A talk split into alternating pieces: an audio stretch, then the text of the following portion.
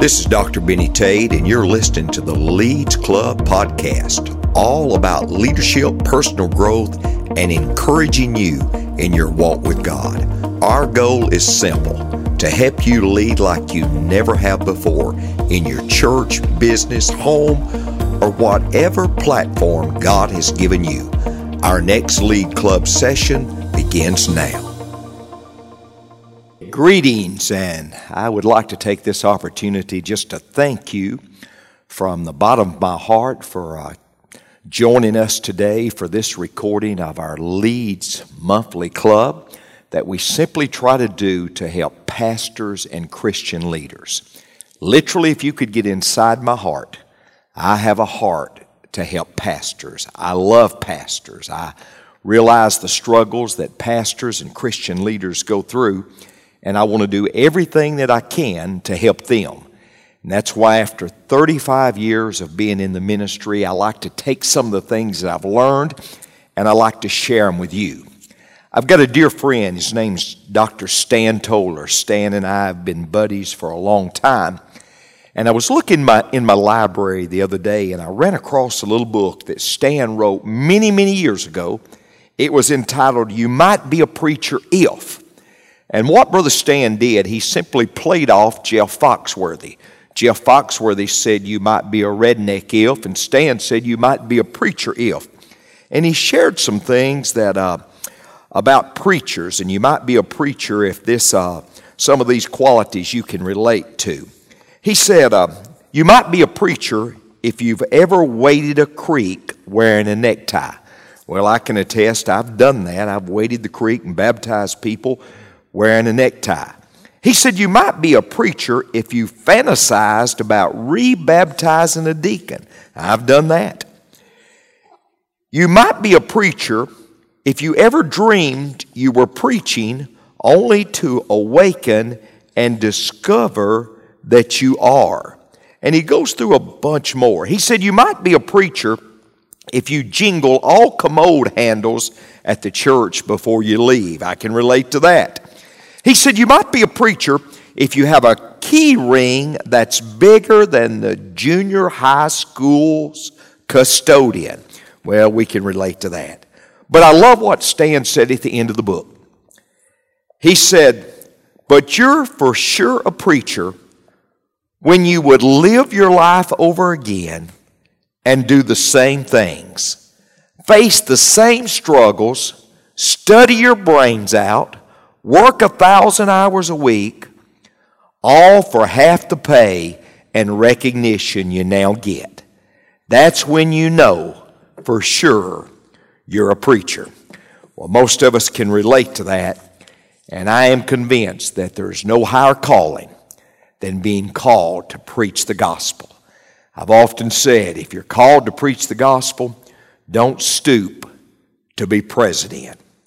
I want to take a few moments on this lesson today, on this recording today, and I simply want to talk to you about five indispensable qualities of a leader. Five indispensable qualities of a leader. I love history, I especially love church history. And I was studying about evangelism in the 1940s in America. And I found out they were three young men that were destined for great things in evangelism in the 40s in America. There was a man by the name of Chuck Templeton. Literally, they said Chuck Templeton was the Babe Ruth of evangelism. They said he's simply the best preacher in America. There was a man by the name of Bron Clifford in his mid 20s people would line up for hours just to get into the facility, the building, to hear Bron Clifford speak. They said he led more souls to Christ than anyone during that time period. He was such a he was such a in demand that Hollywood wanted to make him a film star. Of course, there was Chuck Templeton, there was Bron Clifford, and then there was a young man by the name of Billy Graham. And most of us know of Dr. Graham. I researched those men and I found out that Templeton, in the 50s actually left the ministry. He discarded his faith and decided he was an atheist.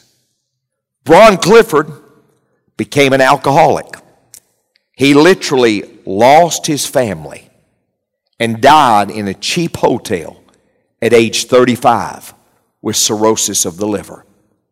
But then there was Billy Graham, who now is almost 99 years of age and has finished faithful.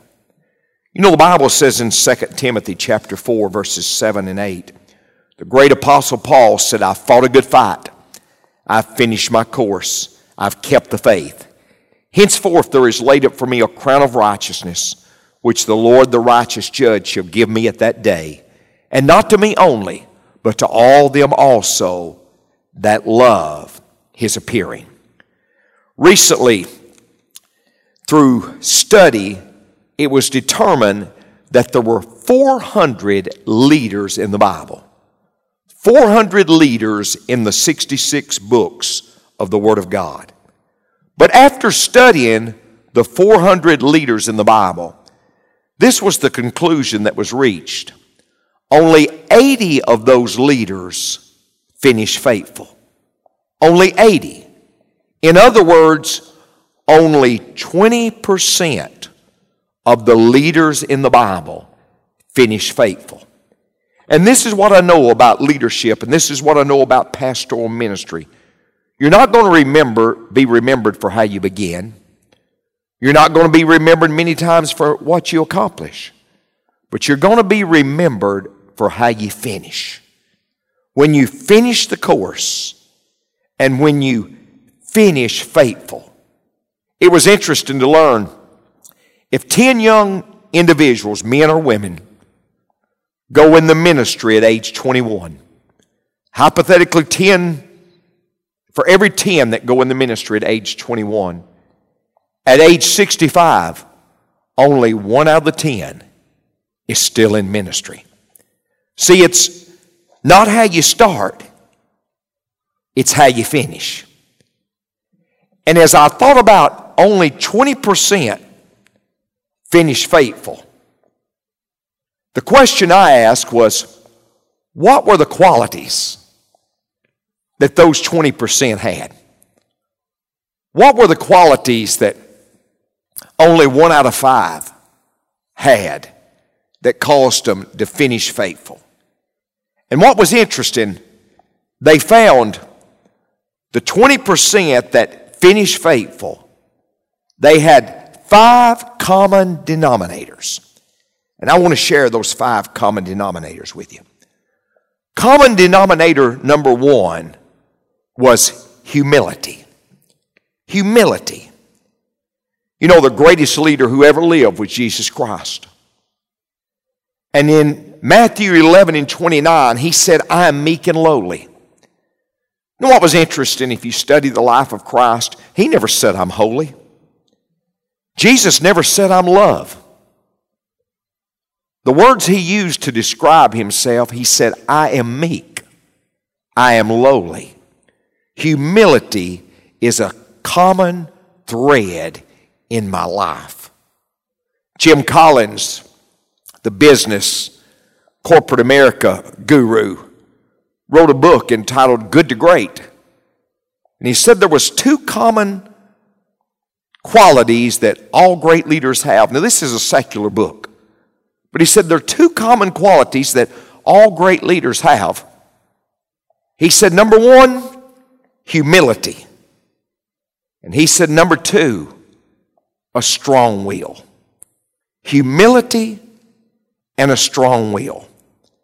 So if humility is a quality that we must have into our lives in order to finish faithful, I began to process how do we how do we appropriate humility into our lives? See, the Bible says in James 4 and 10, humble yourselves in the sight of the Lord, and he'll lift you up. James 4 and 6 says, But he giveth more grace, wherefore he saith, God resisteth, resisteth the proud, but giveth grace unto the humble.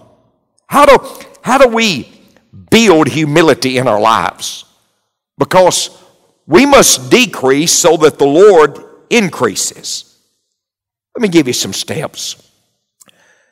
Number one, I believe you've got to admit your faults and needs. You've got to admit your faults and needs. It's healthy.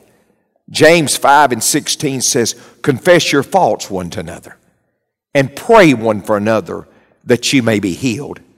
There's something about humbling. There's something humbling when we confess our weaknesses. I tell pastors, when you're preaching, don't you be the hero of every story. You, you don't need to be the bride at every wedding or the corpse at every funeral.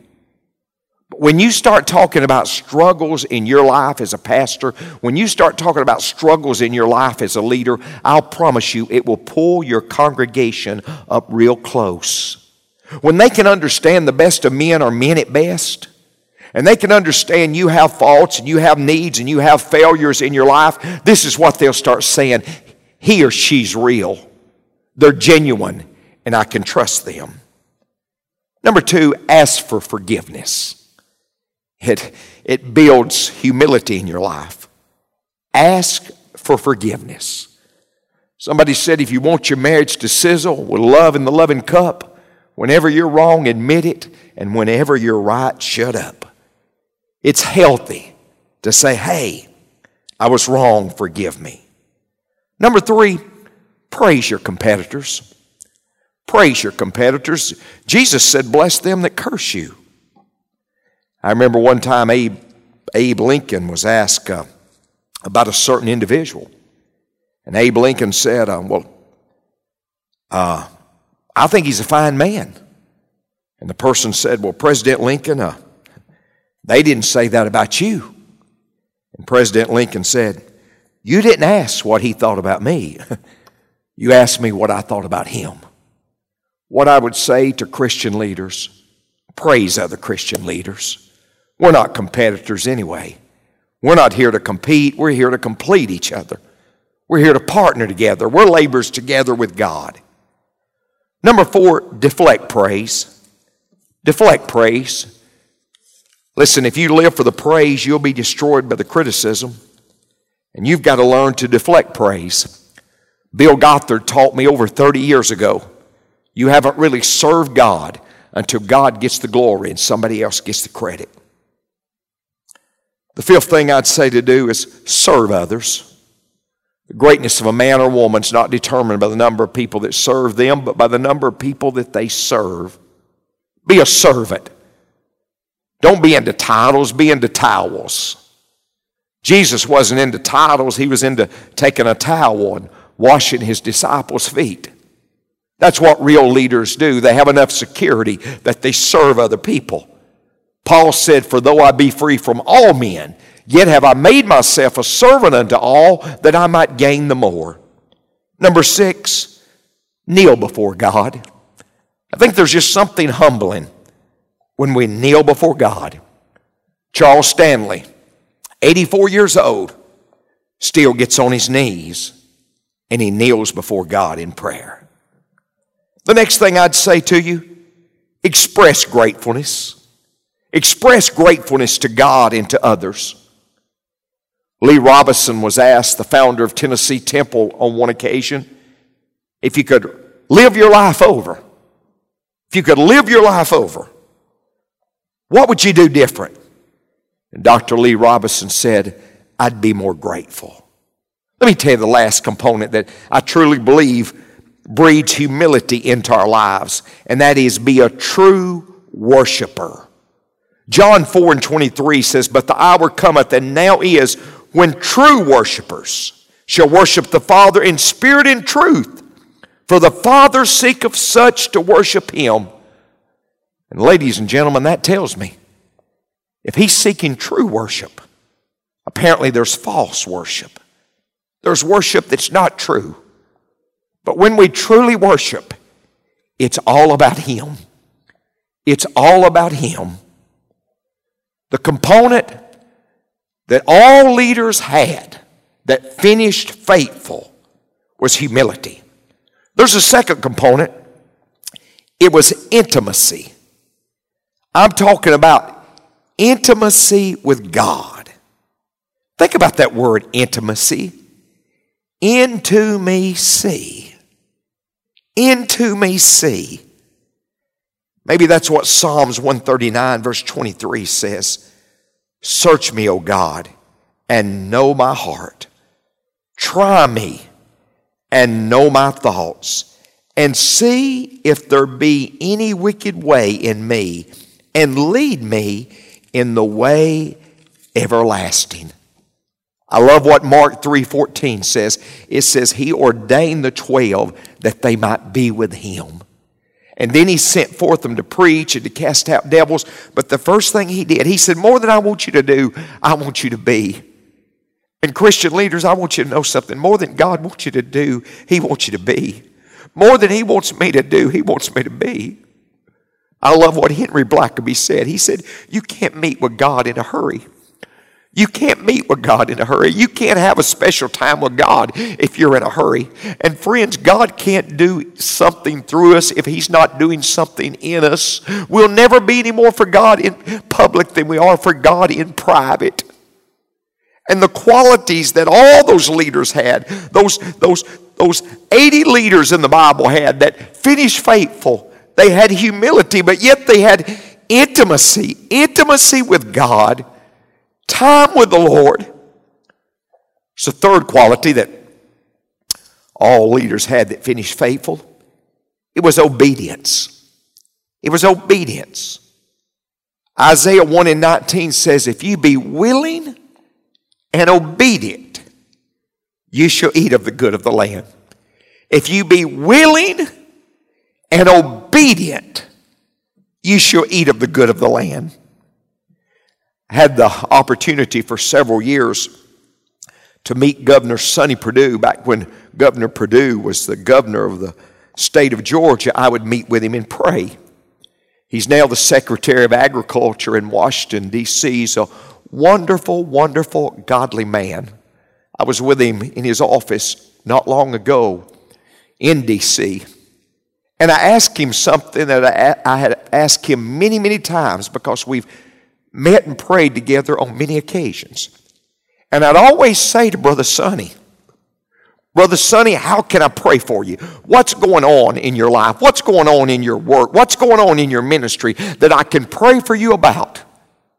And what was so interesting, Brother Sonny's answer was always the same. And it was the same the other day when I was in D.C. with him. Brother Sonny said these words He said, Pray that I'll be obedient. Just pray for my obedience. Because he said, Benny, this is what I've learned. If I'm obedient, it will take care of every other area in my life. If I'm just obedient, it will take care of every other area in my life. Let me tell you something. If we're going to finish faithful, we got to have humility. If we're going to finish faithful, we got to have intimacy with God. If we're going to finish faithful, we've got to be obedient. And what obedience is, it's obeying God and leave the consequences to Him. There's a fourth quality that leaders who finish faithful have. All leaders who finish faithful have this quality. And that quality is faith. Faith. I remember on one occasion, Dr. Elmer Towns, who's the co founder of Liberty University, was asked. Dr. Towns was asked, he said, Dr. Towns, studying leaders, and you've spent your, spent your life studying leaders, and Dr. Towns is now in his 80s. He's in his 80s. He was asked the question, What's the common quality that you find that all great leaders have? They're, they're diversified in a lot of ways, but what is that common thread that, that all great leaders have? And Dr. Town said this He said, All great leaders are men and women of faith. They believe God for big things, they believe God for big things. They're trusting God in great ways. You know, the Bible says the people that do know their God shall be strong and do exploits in Daniel 11 and 32. Tommy Barnett's one of my heroes, and Tommy Barnett's preached for us here at Rock Springs. And I heard Brother Tommy being asked one time, Tommy, if you could do your ministry over, what would you do different? Do you have any regrets? Tommy said, Oh, yeah. If I could do my ministry over, I'd risk more and I'd dream bigger. And I couldn't, when he, when he said he would risk more and he would dream bigger, and I thought about all the things, the dream centers and uh, his church and all the things that Tommy Barnett, how God had used his life. And this guy said he would dream bigger and he would risk more. And then he said something. He said, The reason why I would dream bigger, the reason why I would risk more is Ephesians 3 and 20 says, Now unto him that is able to do exceedingly abundantly above all that we ask or think, according to the power that worketh in us. That's so encouraging. Whatever we dream, whatever we believe for, the God we serve is able to do exceedingly abundantly above all that we ask or think. So I would say to that pastor, I'd say to that Christian leader, dream big, dream big. Believe God for big things. Be a person of faith because the God we serve, He's able to do exceedingly abundantly above all that we could ask or think. Leaders that finish faithful, they've got humility. They've realized that they must decrease so the Lord can increase. They've got intimacy with God. They know the importance of if the devil can't make you bad, he'll make you busy. And they know that the devil will get you so busy that you're not spending time with God. They know that being obedient, doing the next right thing is important. They know that they must be a person of faith. But there's a fifth quality. It's the last quality that leaders have that finish faithful. And this is the quality.